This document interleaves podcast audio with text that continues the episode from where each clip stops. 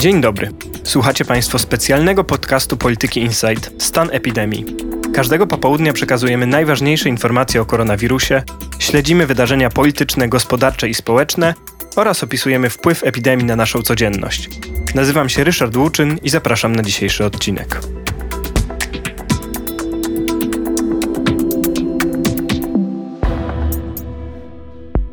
Jest czwartek, 4 czerwca.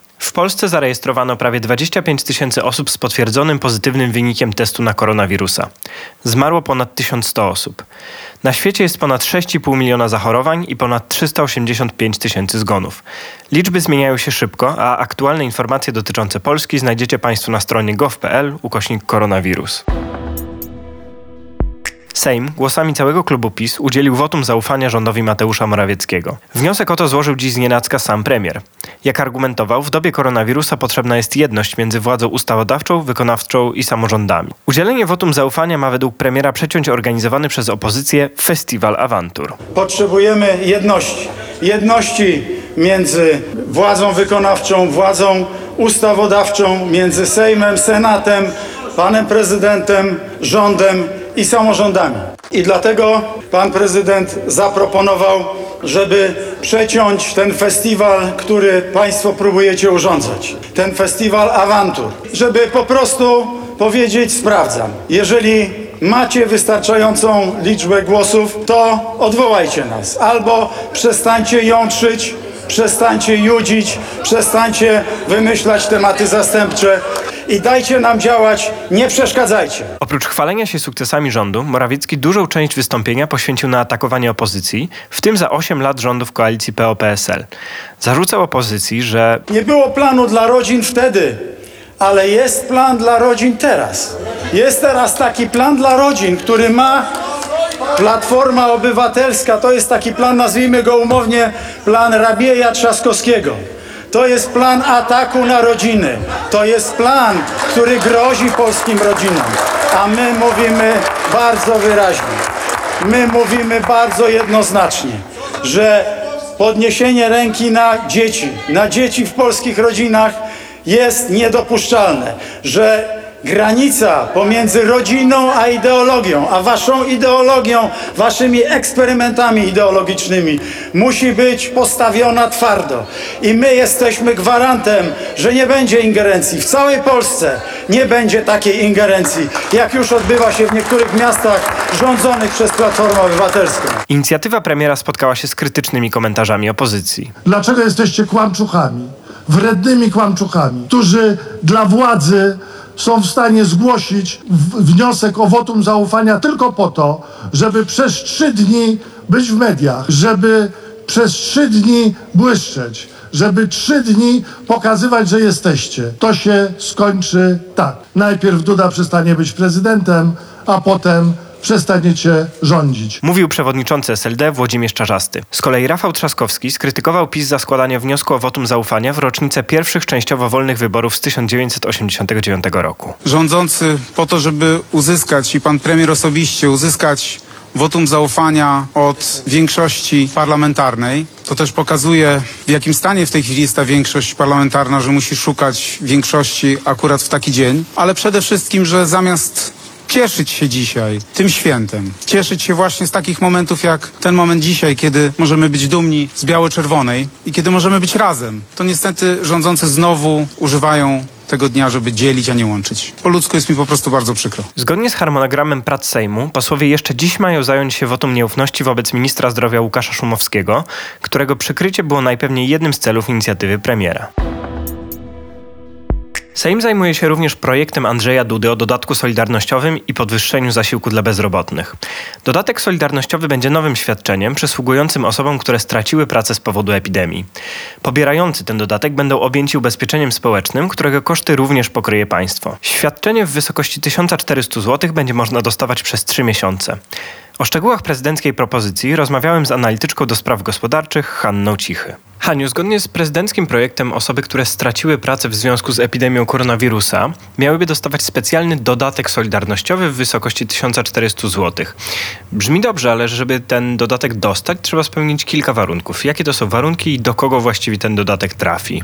Dodatek trafi do osób, które straciły pracę po dniu 31 marca 2020 i pracowały wcześniej przez co najmniej 90 dni na podstawie umowy o pracę. To oznacza, że te pieniądze nie trafią w zasadzie do tej grupy, która straciła pracę jako pierwsza w wyniku wirusa, czyli do osób, które pracowały na podstawie umów cywilnoprawnych, czy e, na przykład musiały zamknąć swoją działalność gospodarczą w związku z pandemią. A wiemy, że pracodawcy w pierwszej kolejności rezygnowali właśnie z tych pracowników, których było im najłatwiej zwolnić z tych na umowach cywilnoprawnych. Drugą ważną rzeczą jest to, że ten dodatek wbrew nazwie nie jest dodatkiem, nie, nie jest e, dodawany do zasiłku dla bezrobotnych, ale jest zamiast zasiłku dla bezrobotnych, który obecnie jest dużo niższy niż te 1400 zł, więc przez trzy miesiące osoby, które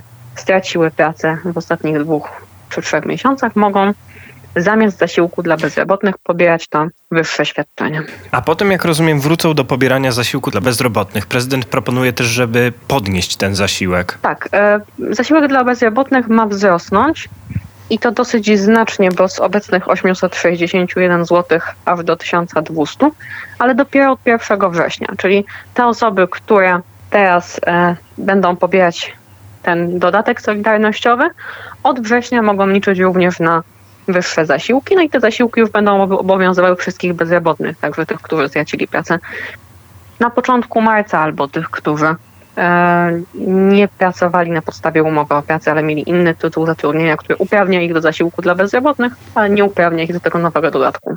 Ale te osoby, które dodatku solidarnościowego nie dostaną, na razie będą dostawały zwykły zasiłek dla bezrobotnych w starej wysokości. Tak, i to sprawia, że to rozwiązanie, jeżeli miałoby łagodzić rzeczywiście e, społeczne skutki pandemii, no będzie po prostu mało skuteczne, bo osoby, które straciły pracę jeszcze pod koniec marca, wiemy, że takie osoby też są albo w kwietniu, będą przez cały ten okres dostawać, e, po pierwsze już dostają przez e, dwa miesiące dosyć niskie te świadczenia, bo ten zasiłek jest obecnie gdzieś w okolicach e, między minimum egzystencji a minimum socjalnym jest bardzo niski, więc będą dostawać teraz dosyć niskie świadczenia i muszą poczekać na podwyżkę aż do września.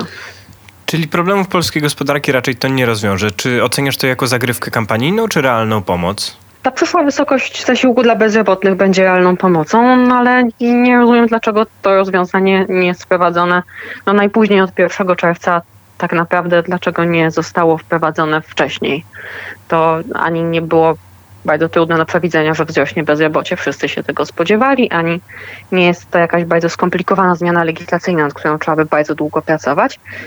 No i w porównaniu do tych zmian, które rząd przygotował i już wprowadził, które są i dużo bardziej skomplikowane i dużo droższe dla systemu finansów publicznych, to jest to dosyć mała zmiana, więc wprowadzanie jej w połowie czerwca, no chyba ciężko interpretować inaczej niż jako krok e, pod kątem wyborów.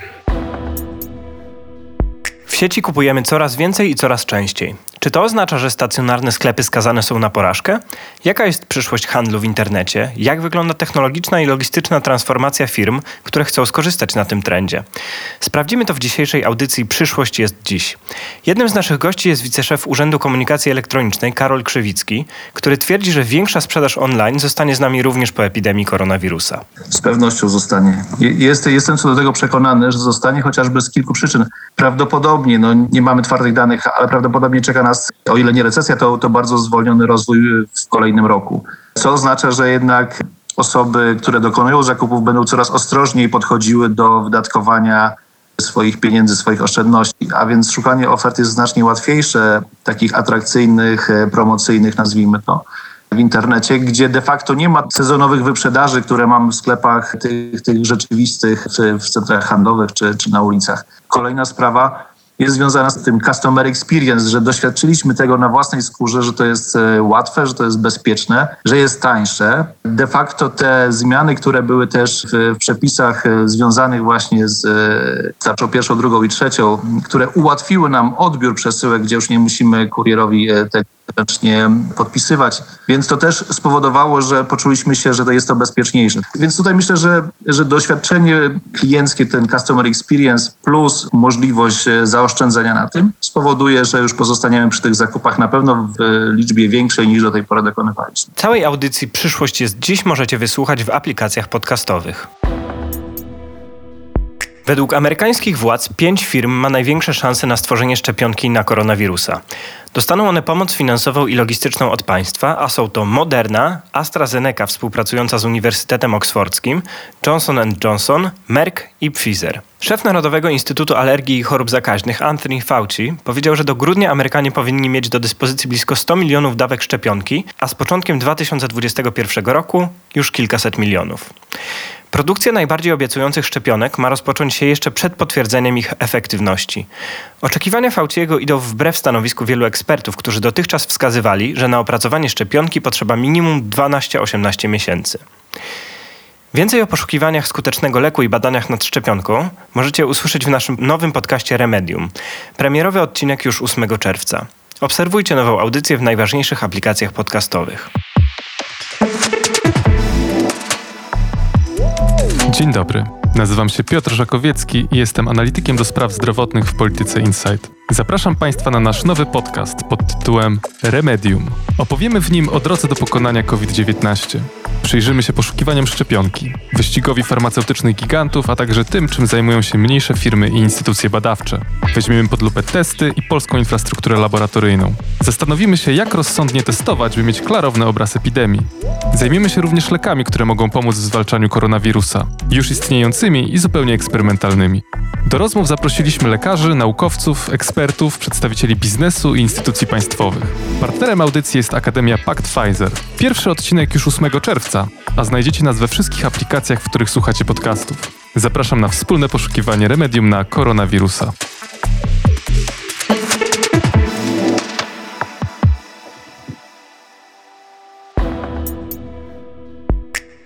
Wczoraj niemiecki rząd ogłosił kolejny pakiet pomocowy dla gospodarki w wysokości 130 miliardów euro. Negocjacje wewnątrz koalicji chadeckich partii CDU i CSU oraz socjaldemokratycznej SPD trwały dwa dni. Pakiet zostanie przegłosowany przez parlament w ciągu najbliższych tygodni.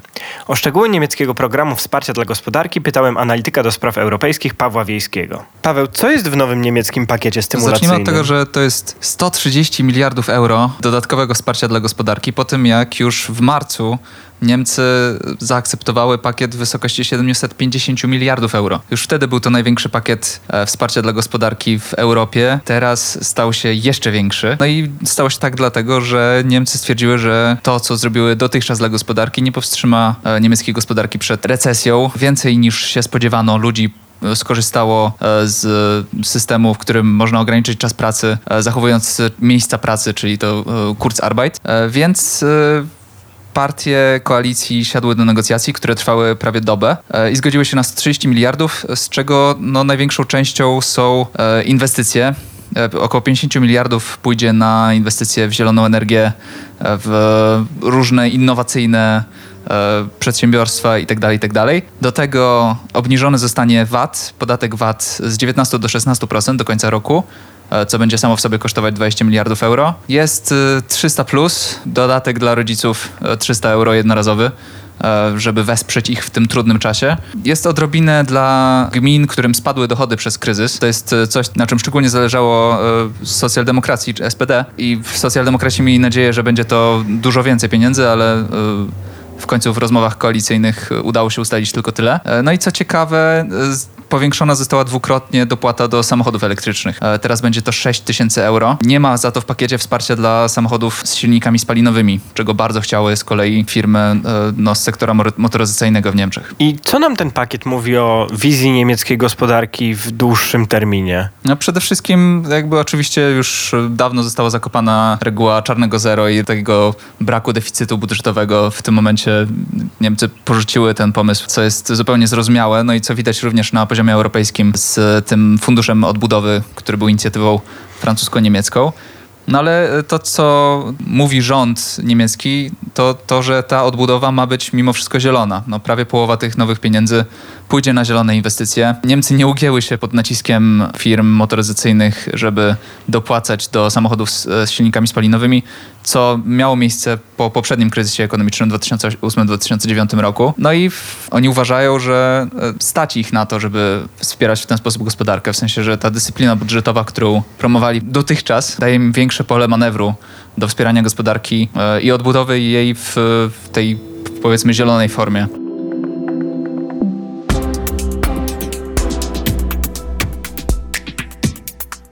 Na dziś to wszystko. Na kolejny odcinek zapraszam już jutro. Nazywam się Ryszard Łuczyn, a dzisiejsze wydanie przygotowali ze mną Hanna Cichy, Paweł Wiejski, Tytus Wilam, Karol Tokarczyk i Marcin Bomba. Oprawę graficzną podcastu przygotowała Małgorzata Gryniewicz, a oprawę dźwiękową i muzyczną Maciej Kurczewski. Katarzyna Szajewska zaprasza naszych gości i zajmuje się promocją podcastu. Nad produkcją i pracami merytorycznymi czuwa pomysłodawca audycji Marcin Bomba. O epidemii koronawirusa mówimy również w naszych innych audycjach. We wtorki w Energii do Zmiany, w środy w kampanijnym Dużym Pałacu i w piątki w audycji o najważniejszych wydarzeniach politycznych i gospodarczych w Polsce, Europie i na świecie. Znajdziecie nas w serwisach Spotify, Apple Podcasts, Google Podcasts, na SoundCloudzie i w innych aplikacjach, w których słuchacie podcastów. Do usłyszenia.